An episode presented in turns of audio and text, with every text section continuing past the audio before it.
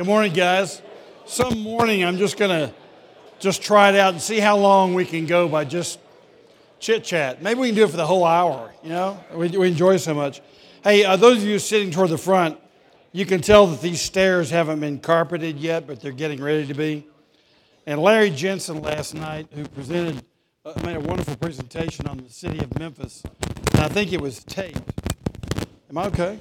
I think it was taped, so if you want to hear it, you can do that, and I, I encourage you to. It was a great presentation. But he had some markers up here, and they're all still up here, these little black Sharpies. And he said, uh, yeah, this isn't quite the cornerstone idea, but it's, it's close to it.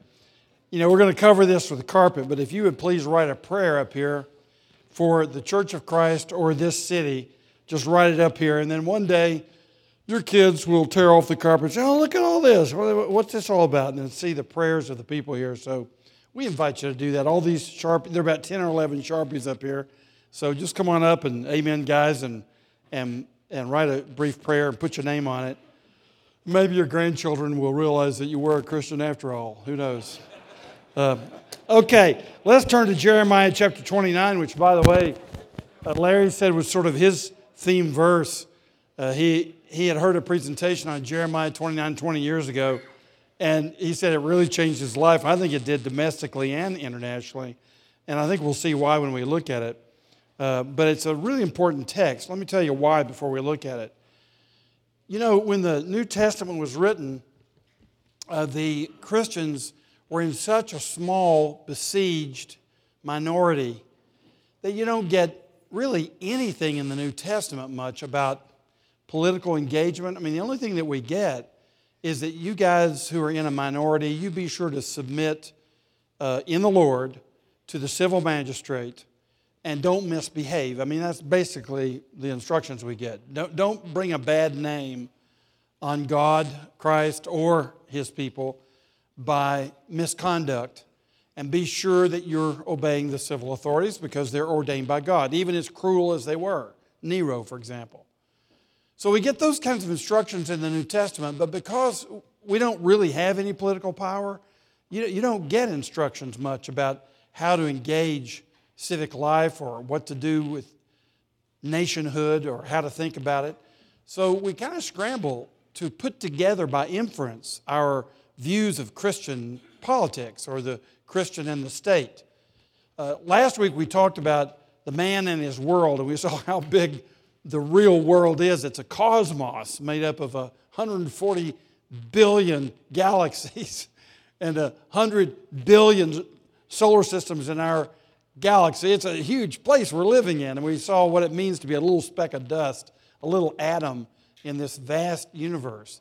It means we, we praise Him and we adore Him and we, we worship Him and we serve Him. Today, we want to talk about how we live in our nation, a man in his country, a man in his city. How do you live with a civic world? Well, since the New Testament, uh, for obvious reasons, is limited in this kind of literature, it's very helpful if we can turn to the Old Testament and find some instructions. But the problem with the Old Testament, in this respect, is that it's written to a people who had a theocracy by and large. And we don't live in a theocracy, we live in a pluralistic democracy. So you can't just take the laws that are given to Israel and import them uh, without some careful political work, intellectual work, to apply them to a pluralistic state. However, there is one instance where we have some instructions for Israel apart from their living in the Holy Land. And that's the text we have today. So here you actually have Israel in dispersion. And you have instructions to Israel in dispersion. And of course, how does Peter in 1 Peter chapter 1 describe us? We're exiles in dispersion. Because our home is the new Jerusalem coming down out of heaven. We're all returning to Jerusalem. Once again, the theocracy will be established. But right now, the, the citizens of the theocracy are scattered throughout various pagan nations.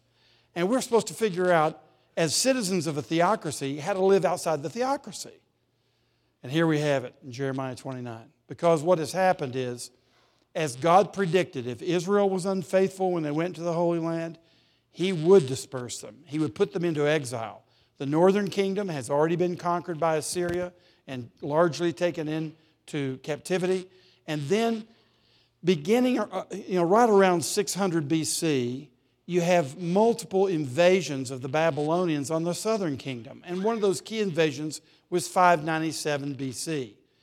The definitive one, the final one, was 586 BC. That's when finally the temple was destroyed, Jerusalem was completely leveled, and pretty much all of the leaders in Jerusalem were taken into exile to Babylon. But 597 was one of those moments when they had been invaded, their king had been taken, and many of the leaders had been taken. So these people are taken off into Babylon. Now here they are. How are we supposed to live? Babylon now is where we live. We're, we're not citizens of Babylon, but we live in Babylon. So what are we supposed to do? Well, Jeremiah, the prophet, was still in Jerusalem, facing all of the destruction of that city. He faithfully preached while that city was coming down around his ears. And it's a wonderful model for us. If we're preaching the gospel, the culture continues to oppose it, the culture self destructs, we're going to be right there proclaiming the gospel while our nation falls down around our ears. That's our duty. That's what Jeremiah did. He was faithful to the end, finally taken off into Egypt. But Jeremiah writes instructions to God's people in Babylon. And he had to oppose some false prophets. We'll get into this because we have false prophets too in the church today. But there were false prophets who were saying to the Israelites, hey, don't worry, God's going to take you right back. Let's just defend ourselves, create a few skirmishes, uh, take over I 40 bridge. Let's just do some stuff. Let's just, you know, keep the civil authorities at bay. Let's resist, and then we'll make our way back. And Jeremiah writes and says, Those are false prophets. God did not tell them that. And Jeremiah says, I've got a different message from you. It's a message from the Lord, and this will show you how to live in Babylon in captivity as, as basically servants and slaves of the, the Babylonians. So he's writing to them. It's very instructive for all of us, no matter what our background is, no matter what our situation is. You live, if, you, if you're a believer, you live in dispersion in a foreign land. And that's the reason that Jeremiah 29 is so precious to us. You won't find another place in the scriptures where you get these kind of explicit instructions. That's the reason we want to give heed to it when we think about the man and his nation or the man and his city. So let's uh, read We'll go through verse 23. Uh, 24 following uh, is, is also important, but we're going to just look at the first 23 verses. These are the words of the letter that Jeremiah the prophet sent from Jerusalem to the surviving elders of the exiles and to the priests, the prophets, and all the people whom Nebuchadnezzar had taken into exile from Jerusalem to Babylon. This was after King Jeconiah and the queen mother, the eunuchs, the officials of Judah and Jerusalem, the craftsmen, and the metal workers had departed from Jerusalem. The letter was sent by the hand of Elasah, the son of Shaphan, and Gemariah, the son of Hilkiah, whom Zedekiah, king of Judah, sent to Babylon to Nebuchadnezzar, king of Babylon. It said, Thus says the Lord of hosts, the God of Israel to all the exiles whom I have sent into exile from Jerusalem to Babylon. Build houses and live in them, plant gardens and eat their produce, take wives and have sons and daughters. Take wives for your sons and give your daughters in marriage, that they may bear sons and daughters, multiply there, and do not decrease.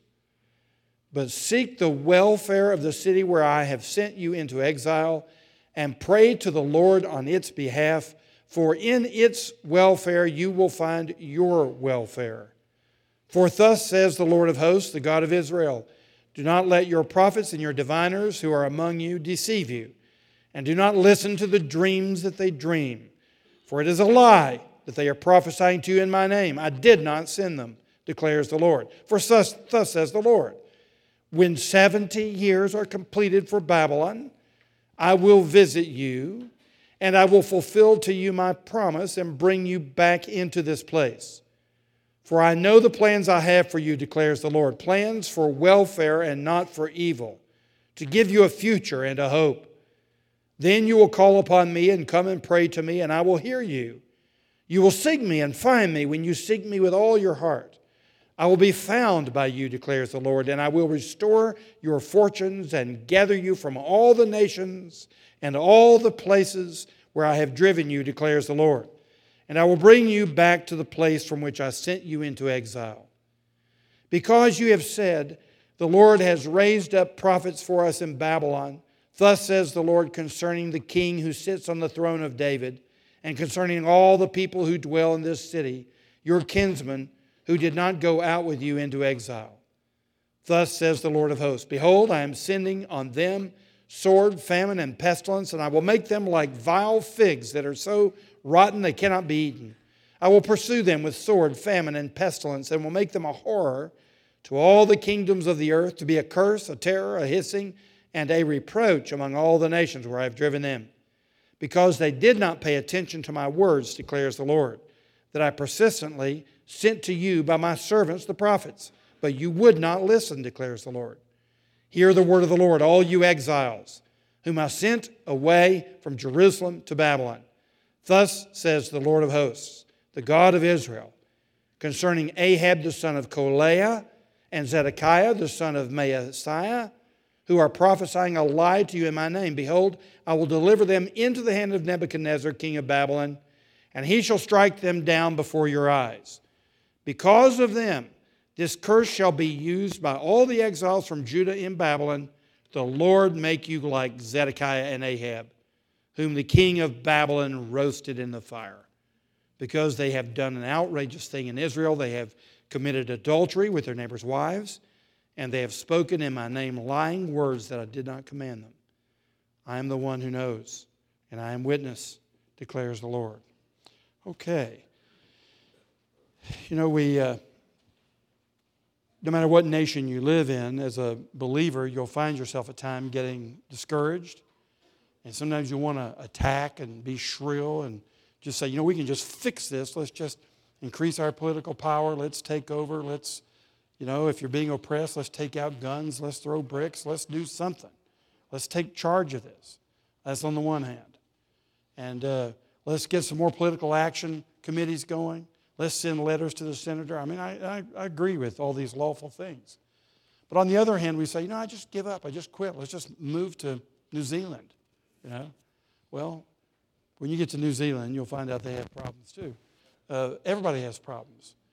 But oftentimes, then, believers will just withdraw and kind of, you know, create the Christian yellow pages and, you know, stay in their little Christian neighborhood and create the Christian compounds and let's just try to seal off this wicked world around us. So, both fighting and fleeing are temptations in uh, civic engagement for believers. And the reason is, it, it is a wicked and broken world. And the Israelites were in Babylon, they're thinking, saying, This is impossible. How do you keep the law of God in this place? Uh, so, their tendency was just not to have anything as little to do with Babylon as possible. And to listen, they, they had tickling, uh, itching ears that would listen to preachers who would tell them, Yeah, this is not going to last long. The Lord's going to take us back. Don't worry about Babylon. To hell with Babylon, literally, is what the preachers would say. And uh, let's just wait until the Lord gets us back to our city. We'll, re- we'll re- rebuild the place. That's what the false prophets were saying. And Jeremiah writes with some very important instruction for you and me, because right now we're, uh, I just, I've never heard so much complaining out of my mouth and out of yours about this presidential election. Uh, I've never heard more despair about what's happening in the legislation and in, in the White House. I mean, there are bills coming through that uh, could possibly shut down every Christian college I know. That, that could happen in the next four years. Uh, and there, there, there are all kinds of things looming before us. And it does make you wonder what a Christian should do. Well, let's think about it. First of all, Roman numeral number one. If you look at verses one through three, it seems to me really clear that we're being taught that God guides us in every circumstance. If you look at Psalm 139, the psalmist is saying, Where, where can I flee from the Lord? Where, where can I go? Far side of the sea? Depths of the earth? No. The Lord is always with you wherever you go. And that's true in every one of your circumstances. I'm about ready to go bankrupt. Where's the Lord? He's right there. My marriage is falling apart. Where's the Lord? He's right there. My son's hooked on drugs. What? Where's the Lord? Right there. And you'll see in 1 Corinthians chapter 10, the Apostle Paul teaches us there's no temptation that has overtaken man that is not common to man, and there's always a way of escape. There's a way to deal with whatever your situation is. There's not one situation in this room that God doesn't have instructions for and shows you the way through it and perhaps out of it. So you cannot sin your way out of His presence. You can't get in a situation that's too complicated for Him. And here you have one of the worst situations. Your family has been wiped out by foreigners who've invaded you. They've been ruthless. And then in chains, they take you back 800 miles by foot. It's like the Trail of Tears. They're taking you 800 miles by foot to their city and throwing you in some little ghetto. And you just hope you have enough to eat for those who have survived it. That's what the situation is. And here we see that God is with them. This letter is written to help God's people understand you've not been forgotten, you've not been abandoned, and neither are you in a situation where Christian ethics do not apply. You'll see in the New Testament with the Apostle Paul, unlike the pagan ethicists of his own day, and there were plenty of ethicists and some good ethicists among the pagans. But unlike them, Paul not only addresses those who have power, he addresses those who don't have power.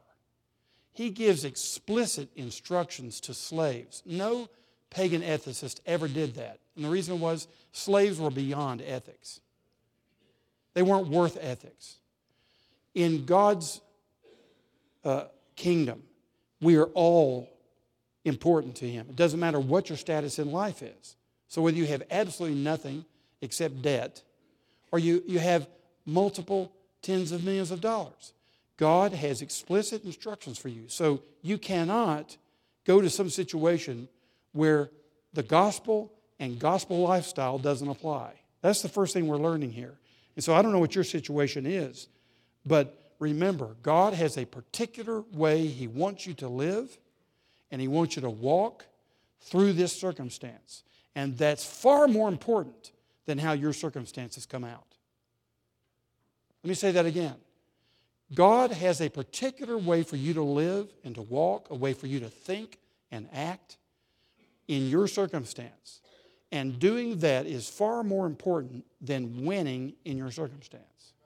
That's what he's teaching us here. God guides us in every situation. Now, secondly, look at verse 4. And you notice something interesting here. It says, to all the exiles whom I have sent into exile, which teaches us that God places us where we are. If you look at Acts chapter 17, you'll see that God is the one who places us in the place where we live. It's by His providence. You say, Well, I chose to come to Memphis, or my grandfather chose to come to Memphis. That's the reason I'm here. Yeah, true. And you get the same idea up above where we're told in verse 1 Nebuchadnezzar had taken them into exile. Yes, there is human means. Nebuchadnezzar did do that. But what Jeremiah is saying is God has used foolish old Nebuchadnezzar to put you where he wants to put you. And if you made a decision, wise or foolish, to come to Memphis, he used you, wise or foolish, to bring you here, and he used that by his providence to put you where you are. You're here by God's providence, his foreordination, his appointment. He puts everybody where they are in their nations. And he uses human instrumentality to do that. That's the point that's being made here. Jeremiah says, Yes, Nebuchadnezzar drove you into exile. God is the one who sent you into exile. Now we know he did it as an act of judgment, but he also decided who would live and who wouldn't. And he happened to decide that you would live and that you would live in Memphis. That's by his appointment. This is very important because Sometimes we wonder why we're here. Sometimes we complain about where we are. Sometimes we have nothing to say about America but something that's, that's negative. And what God is going to show them as we look through this text is that you have to realize you have an assignment. You are salt and light in this particular place. And uh, let's look at how you adopt this particular place as your home and live it out as a Christian man, whether we're talking about the country or the city, either one. Look at the next set of verses, and here we'll get our instructions. Verses 5 through 7 teach us that God commands us to engage in society. Now, you see this, of course, in the Sermon on the Mount, Matthew 5, where Jesus says that we are the salt of the earth, we're the light of the world. And you can't be effective as salt if you stay in the salt shaker. You have to get out of the salt shaker. You can't be effective as a light if you put a bushel on the light, if you put a basket over the light, over the, over the candle. So you take the bushel basket off the light, and the light shines into the darkness and brings glory to God. That's our role. So don't complain about the darkness. The darker it gets, the brighter your light is, by contrast. So as the world goes dark, our message is even sharper and more pungent. You know, people are more offended by our message, but it draws more attention than it ever did before. The contrast between what we believe and how we think we should live is even starker today than it was in my youth. And I'm saddened by that for the sake of our culture. But on the other hand, I'm, I'm drawing more attention to what I have to say when I say it in, in, a, in mixed company because it's so shocking. God's ways are so different from the way that we're going in culture. So being salt and light is all the more important than it was. So we know this from the Sermon on the Mount. Leave your finger in Jeremiah 29, and I want you for just a moment to turn over to 1 Peter uh, if you've got your study Bible, I'm talking about page 2400 or so. And look at 1 Peter, and you'll see at the very beginning, this first verse, Peter picks up on this language. He says, Peter, an apostle of Jesus Christ, to those who are elect exiles. What a description! Elect exiles. There you go. Of the dispersion, the diaspora, this is a, used for the Jewish dispersion or diaspora. And he's talking to Christians. You're the diaspora. You're the ones who are dispersed from Jerusalem, your city. And you're in Pontus, Galatia, Cappadocia, Asia, Bithynia, according to the foreknowledge of God the Father. And I, says, I suggest that you're elect by the foreknowledge of God the Father. You're also exiles by the foreknowledge of God the Father. Both. Turn over a couple of pages in your Bible to 1 Peter 2, verse 11. And here Peter begins to instruct us. Beloved, I urge you as what? Sojourners, be very careful what you think about immigrants, especially undocumented immigrants, because that's what you are. You're citizens of another place and you're here on this planet and you don't have documents. This is not your home. And furthermore, the Jews were undocumented immigrants into Babylon. And Peter says, Do you Christians understand that's what you are? So we ought to have a natural affinity. Of all the people on the planet, we're the ones with the most natural, or I shall say supernatural affinity with undocumented immigrants. We, we understand. So he says to them, Beloved, I urge you as sojourners and exiles to abstain from the passions of the flesh, which wage war against your soul. Keep your conduct among the Gentiles, among the Babylonians, honorable, so that when they speak against you as evildoers, they may see your good deeds and glorify God on the day of visitation. So when they speak of you as evildoers, that you're narrow minded, that you hate homosexual people, and that you don't like women because you're against abortion, all those things, where they hate you, they'll see your good deeds. That you protect the life of the unborn, that you provide a home for them uh, when they're, with unwed, they're born of unwed mothers, that you take care of those mothers who, as single mothers, choose to keep their infants. And they'll see the Christians doing this even while they're waging war against you verbally. That's what Peter is saying. Keep reading. Be subject for the Lord's sake to every human institution, whether it be to the emperor as supreme or to governors as sent by him to punish those who do evil and to praise those who do good. For this is the will of God, that by doing good you should put to silence the ignorance of foolish people. Live as people who are free, not using your freedom as a cover up for evil, but living as servants of God. Honor everyone. Love the brotherhood. Fear God. Honor the emperor. So it's going to be President Clinton or President Trump, and you shall honor the president. That's what Peter is saying. That's how exiles live. Turn back now to Jeremiah 29. And let's look at three phases of these instructions verse 5, verse 6, and verse 7. First of all, he, he commands us to engage in society in the economy. A. Look at verse 5. Build houses and live in them, plant gardens and eat their produce. Now we have to understand this was very provocative for a Jew. The Jews had been living for about a millennium, not quite, but almost a millennium in the Holy Land.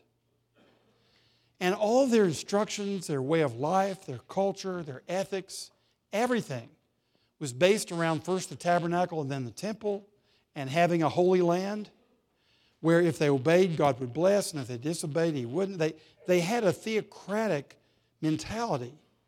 The last thing in the world for them would ever be to go off the Holy Land and try to live the Jewish life off the Holy Land.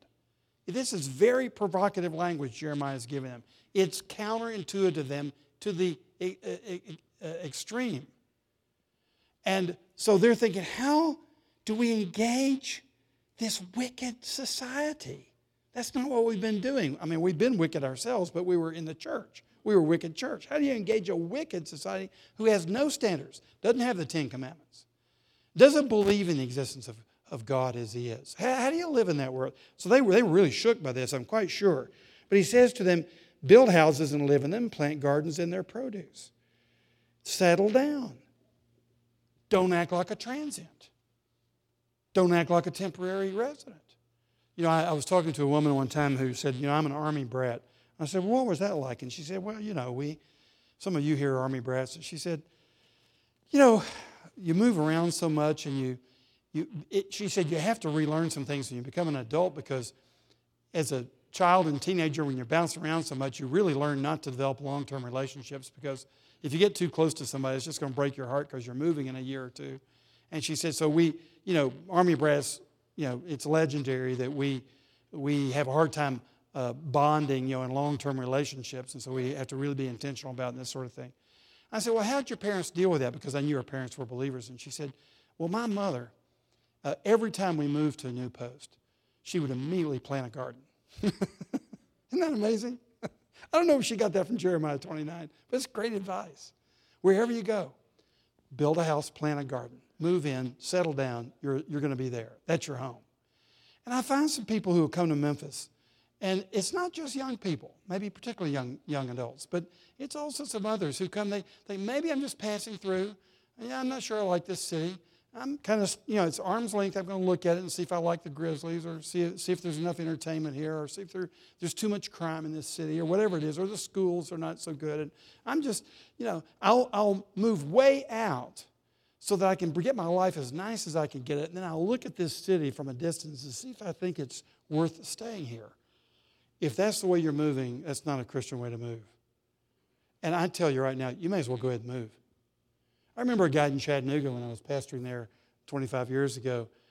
He just never could fit in. He was always critical of the business community in Chattanooga. He said, You know, the business community in Chattanooga is run by a few families. And if you don't fit in with the families, you're not going to be able to make progress in this city. And I'm thinking in my mind, you may as well just move to Atlanta right now. Just, just go on. You know, I happen to know some of those families. I like those families. And I'd be happy to work for those families. You know, learn to love the families. Is our city run by families? Great. Learn to love the families. Is it run by somebody else? Great. Learn to love them. Get in with the city. Learn to love it. So you must not only love the city you're in and love the nation you're in, you must learn to like it. So, how can you how can God command me to like something? Well, He commands you to rejoice all the time. I suppose you can rejoice about the city you live in. You must learn to love the place you're in. You bond from your heart. And when your heart is engaged in a place, then you build your house, you plant your garden, you settle in, you become part of the economy. You're seeking to contribute to the whole.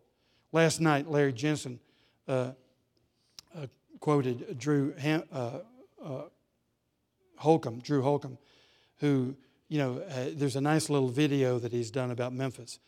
But Larry quoted him as saying, you know, uh, Drew said, I live in Nashville because I'm a musician and that's where my type of music is produced and sold in Nashville. He said, My heart's in Memphis. He says, Here's the difference. Those of you from Nashville, don't take this too personally. But uh, Larry said last night that Drew said, When people move to Nashville, they move there to get something. When people move to Memphis, they move to give something. You know, that's a pretty good way of putting it. And it's one reason that I love our city. Because if you're going to really be a citizen in our city, you're going to be giving. You're going to be looking for ways to give.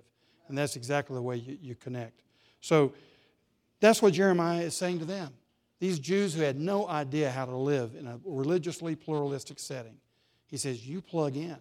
You become part of this economy. You take this economy to heart. When we're told that our tax base in Memphis is eroding, that's a personal concern of yours. You're trying to think, how do I contribute to building the tax base in Memphis proper? That becomes a Christian concern because we build houses and we plant gardens and we settle in here. I'm concerned about it. As a not just because I'm a pastor, I'm a Christian, so I'm concerned about the Memphis economy.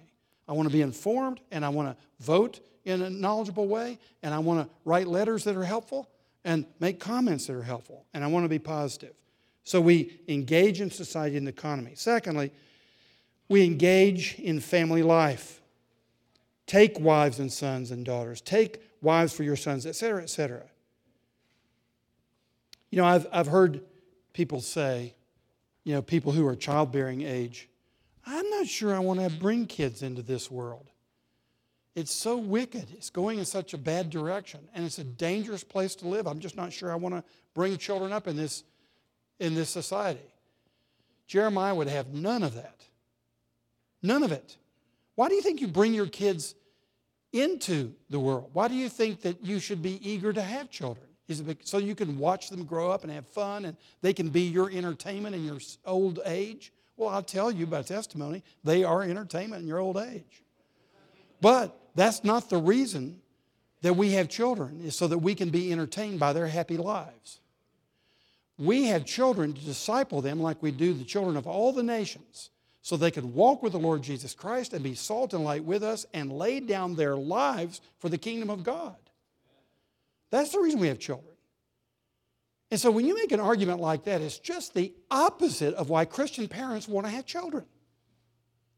And that's the reason it's such a, a grievance to us when our children go off the ranch, when they choose another God, when they abandon the kingdom of God. It's such a tragedy because the whole purpose is found in your baptismal vows.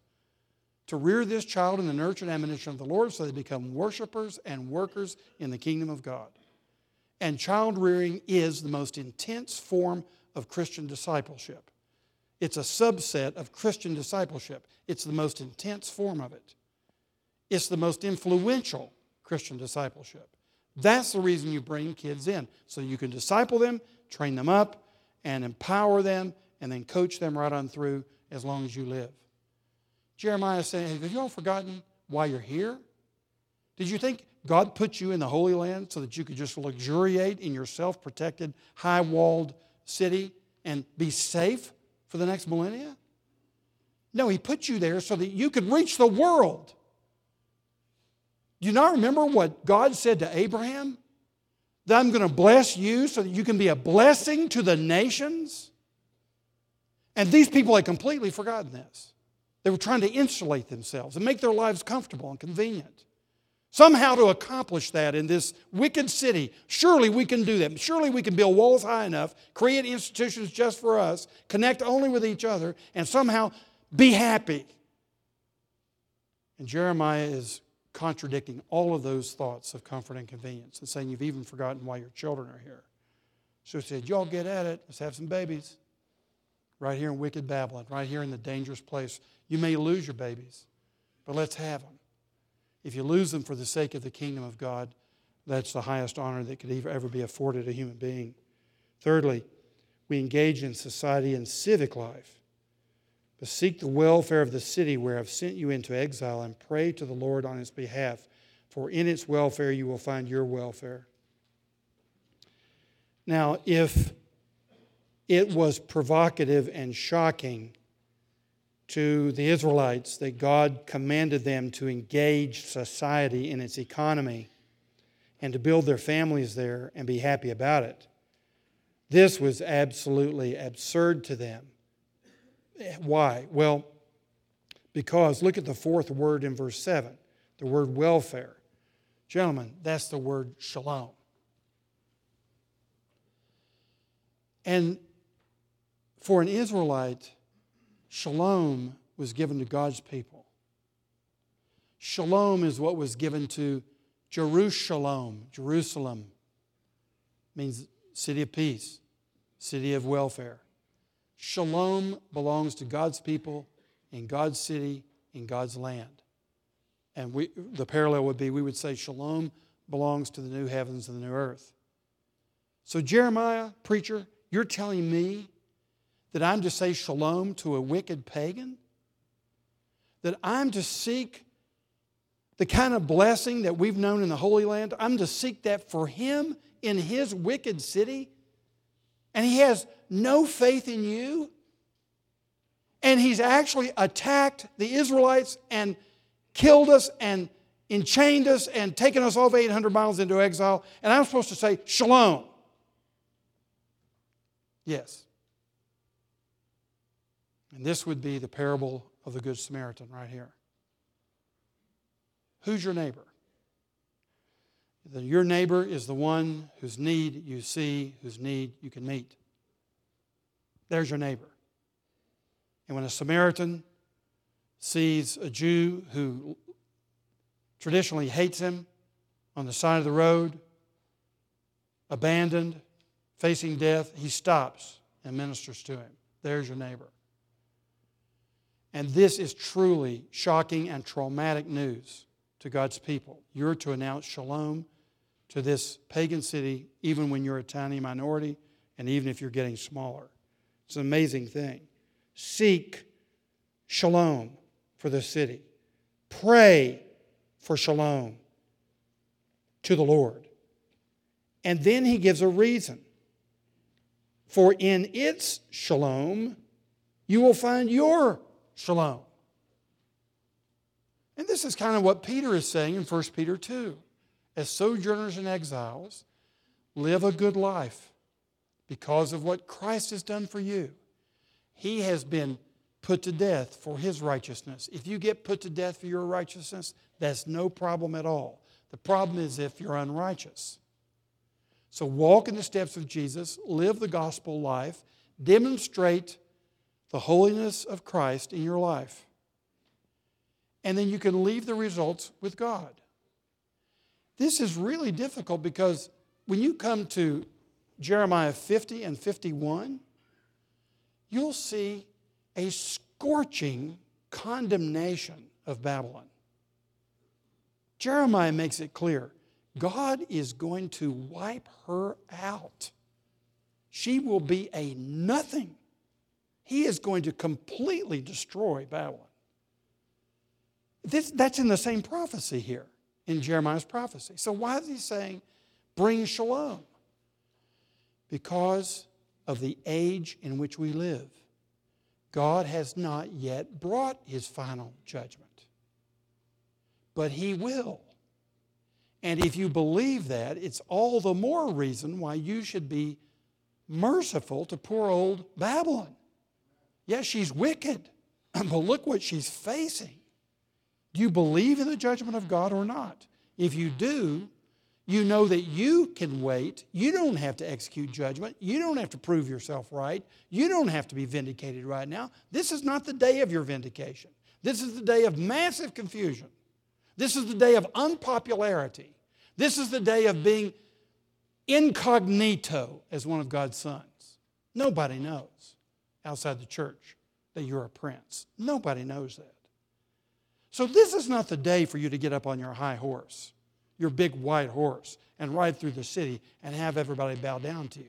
Frankly, that day is coming. You will be on a white horse and everyone will bow down to you. If you believe that, then you have what adults call delayed gratification. It's what we try to teach our five year olds have dessert after you eat. Don't eat your dessert before the meal. And Jeremiah is trying to say, children, let's eat our meal. Let's eat, eat our, from the four basic food groups. And dessert's going to come at the end. And it is coming. And judgment will come upon all those who have been hostile to you because you've been walking with Jesus. And absolute glory will come to you. Meanwhile, you engage society in its economy, in your family life, and in civic life.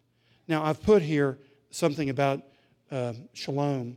Um, let me ask you to ignore that. Turn your page over, and on the back side, what I want you to do is draw a, a, as big a circle as you can on that page. Just draw a circle on, the, on a blank page.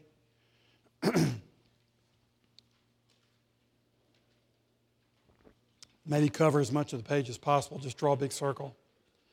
Now draw a smaller, you know, a, a tight circle within that circle. So if you got a big circle here, put another circle in the middle of it. Okay? Dead center. So you've got a circle within a circle. Now, if you would, uh, let's do a, a, cross, but don't take it through the middle circle. Just on the outer, between the inner circle and the outer circle, do a horizontal and a vertical and two diagonals. So you end up with eight pieces of pie. You know what I mean? So make eight pieces of pie in the rim there between your inner circle and your outer circle. Now, in those pieces of pie and that inner circle, I want to try to describe what shalom is.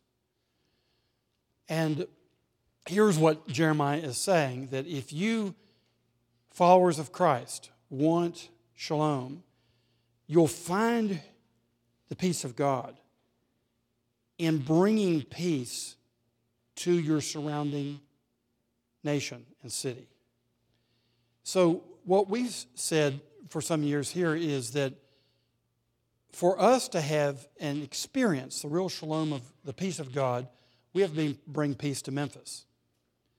And for Memphis to have peace, every neighborhood, 127 of them, 127 neighborhoods need to have shalom.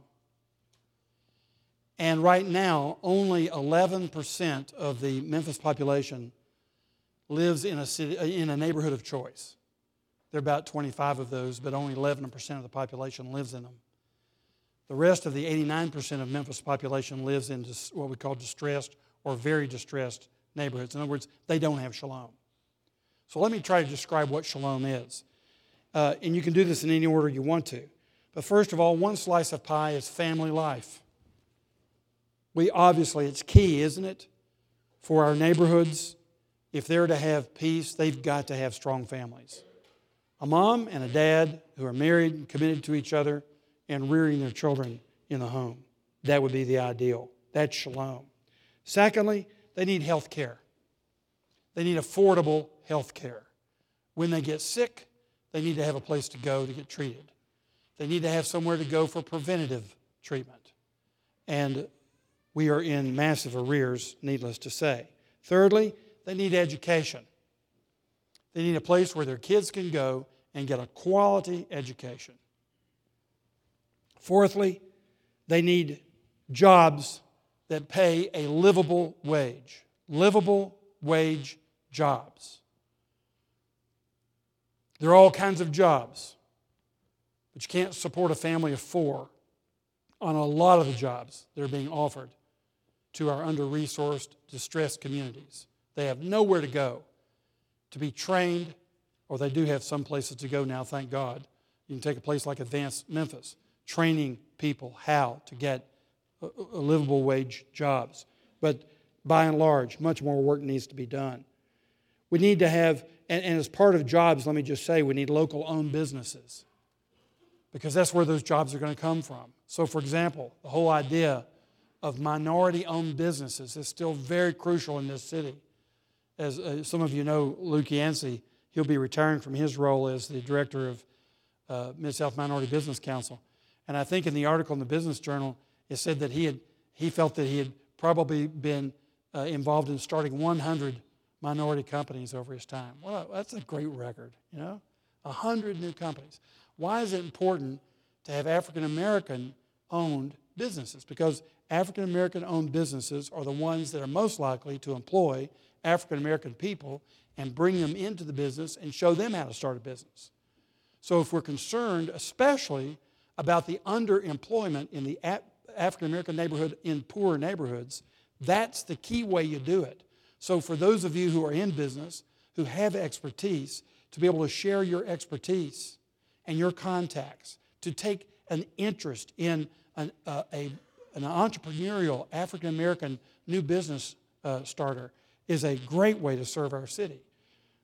Uh, so that shalom depends upon uh, livable wage jobs. Next, housing. There's got to be affordable housing for people. Next, law enforcement. There's got to be a good relationship between police and community. And, and of course, we've seen in Charlotte these past days how upset people are. Why are they upset? You, you can argue about whether the man had a gun or he didn't have a gun. Did he have a gun or he have a book? I don't know. It looks like he had a gun. It also looks like he shouldn't have been shot, but I don't know. The investigation hadn't been done. We'll wait for the investigation. The point is not this particular case and whether it was justified or not. Here's the point there have been centuries of abuse. And the African American community in particular, and the community of color, feels as though nobody's taking notice. And now, finally, with video uh, capacity, we are getting pictures that are shocking any reasonable mind. I mean, the case in Tulsa, you know, to add to Philando Castile and Charles Kinsey and, and uh, these, uh, the case in Charleston, all these other cases, just piling up one after the other. You know what I've not seen yet on, on uh, social media? I've not seen an instance of a white man being shot in similar circumstances. Anybody seen one of those? Where are the videos for that? So whether you think any particular case warrants being upset or not, let me tell you, there's an avalanche of cases. And underneath that, what the cauldron that's boiling is the centuries of abuse that have never really been completely rectified. That's the problem. And we cannot have shalom if we don't have a commitment that we're all going to buy into this problem and we're going to use our resources to fix it. So if there's some 18 year old African American kid in uh, South Memphis who's abused by police, you ought to be personally offended by that because it's your community. And you care about law enforcement, you care about justice. On the other hand, if someone's taking a shot or showing disrespect for a policeman, you ought to take that personally. This is your community. And we ought to be teaching people how to show respect for civil authorities. And furthermore, when we're wanting to protest, which is a perfectly legitimate thing to do, we should do so lawfully. We don't just take over buildings that belong to other people. We don't throw bricks. There must be discipline, lawfulness. So, Black Lives Matter. And in order to show that Black Lives Matter, we will sometimes engage in protests. I may be in one myself here coming up. But we'll do it lawfully, we'll do it with license, we'll do it in the most peaceable manner possible. Because why? We're Christians. And God has told us how to live. And so the, that's, that's one of the problems we have now is that the, the, the so-called Black Lives Matter movement is breaking laws right and left. It's, it's chaotic. Christians are not chaotic. If you look at the civil rights movement, Dr. King and Thurgood Marshall, uh, you'll find people who were thinking very strategically. They had clear goals, clear complaints, clear strategies, and they were law abiding. Now, of course, we don't abide by the law when our conscience is being broken. So we believe in conscientious objection, and we believe in civil disobedience.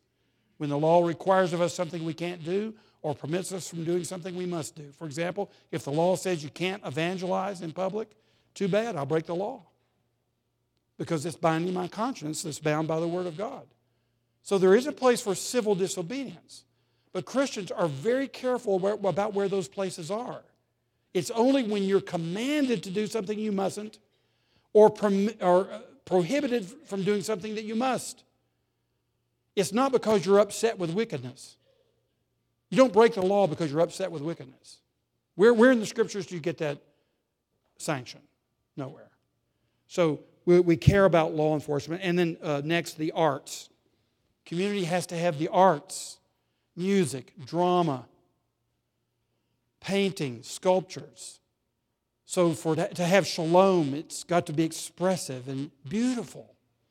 And then, lastly, eighthly, it's got to have good community leadership, political leadership, civic leadership. You'll find in every one of the 127 neighborhoods there's a mayor. He's not elected, she's not elected. But there's a mayor in every one of them. And we need good informal mayors, people who are respected in every community that are bringing peace. Now, at the very center of that shalom circle is the spiritual life and the church. That's at the core of everything. That's the reason church planting and church revitalization is so important. You can't have shalom without it. And we're committed to this. We know that shalom comes from God. Jesus Christ said, Peace I give to you, my peace I give to you. That's shalom, it's God's peace. So we'll work in all these realms, knowing that ultimately shalom will only come when people bow the knee to the one true and living God. Only when the Babylonians give up on their God and their multiple gods, including Nebuchadnezzar, who was a god to them. Only when they give up or renounce those gods and embrace the God of Abraham, Isaac, and Jacob, will they really have shalom. Meanwhile, we're going to be working on shalom from every conceivable angle with the proclamation of the gospel and without the proclamation of the gospel in the moment. So we'll work in education, we'll find our moments to share the gospel when it's appropriate.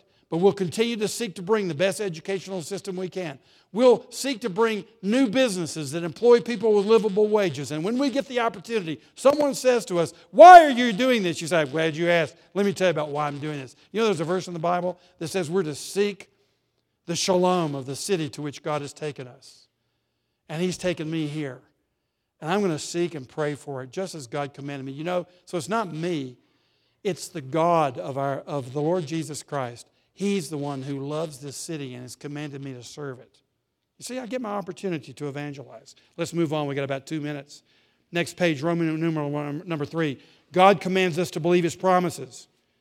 A, watch out for false messages in the church. The false messages here were things are going to be all right. Or we know from some other manuscripts, non biblical manuscripts called the Babylonian Chronicle, that there appears to have been a little skirmish between the Jews and the Babylonians about half a year before Jeremiah wrote this letter. And two guys were killed. And we think they're the same guys that Jeremiah is talking about here. This guy, Ahab, and this guy, Zedekiah. They're not the Ahab and Zedekiah that you're thinking of. They're different Ahabs and Zedekiah. But these two guys got up and said, Look, Let's show our independence. Let's fight. Let's resist. Let's continue to build the walls. Let's throw bricks. And they got killed. And Jeremiah says it's going to be said of them that after they die, if you do that too, may you be like Ahab and Zedekiah. May you be burned in the fire. Do not throw bricks at Babylon. You live a peaceable life. You submit to your local authorities. You get engaged in civic life. Meanwhile, you're being God's people and you're sharing the gospel. You're evangelizing and realizing this is the only way you're going to ultimately bring shalom. And when you get opportunities, like Daniel had, you take them. He was in high authority in, in, the, in the Persian kingdom that followed Babylon. Take it, use it, use your influence wherever it takes you. But these messages were were let's just live for the moment because we're going back to Jerusalem soon. And that's what you get with the health and wealth prosperity gospel. You can have it now. If you just have faith, you can have that big car. You can have that big house. You, you can double your pay. Just believe. That is rubbish. That's the lie of trying to have your Jerusalem right here. And these people were told, you're going to have to wait 70 years. But, uh, Jeremiah told them precisely how long it was going to take 70 years. Don't believe anything less than that. Here's what I'm telling you from the New Testament we don't know when this next period is over, but when it is, you'll know it. Jesus Christ is coming back in all of his glory. He brings the New Jerusalem with him. You're completely transformed with a new body, and you'll be in a pure society. You'll know when that happens. And until then, you're in Babylon. So stop faking it like you can get Jerusalem here. You can only get it in the spirit. You can't get it physically. So give up on the health and wealth prosperity gospel. Likewise, I mentioned just a moment being on the bridge. That's, that's liberation theology. Our duty is to liberate all those who are oppressed through any means that accomplishes that purpose. Christians say no. Ends are important and means are important to Christians because we're walking with the Lord. So we believe in liberation, but don't use your liberation to bring other people into servanthood and destroy their property. You're seeking the liberation of everybody around you through real Christian spiritual liberation. And uh, lastly, uh, believe the true messages. The message, of course, in our case, that judgment is coming and the new heavens and the new earth are coming. And, uh, well, that's next to last. The very last one, there are severe consequences. Verses 15 through 23. That's what Jeremiah is telling them severe consequences.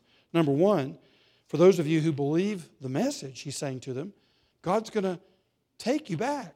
For those who seek him, you will find him. If you seek him with all your heart, that day's going to come. So there'll be tremendous consequences. For those who reject it, there are consequences of judgment, and you go the way of Babylon. When you start trying to destroy Babylon, you go the way of Babylon, unless it's an issue of conscience. So, this is the man and his political environment. This is the man and his nation. This is the man and his city when he is in Christ. Let's pray together. Father, thank you for this precious text of Scripture, which powerfully shows us how to live in the day in which we are living. So we pray that you'll help us to do our best, knowing that this will never become Jerusalem. This will never become the new heavens and the new earth. But it is to be a place of shalom as far as we have anything to do with it and we're to give our lives and our prayers for it. So we pray for Memphis. We pray for Tennessee. We pray for the surrounding states. We pray for our country. God, please have mercy upon our nation and upon our city. We pray in Jesus' name. Amen.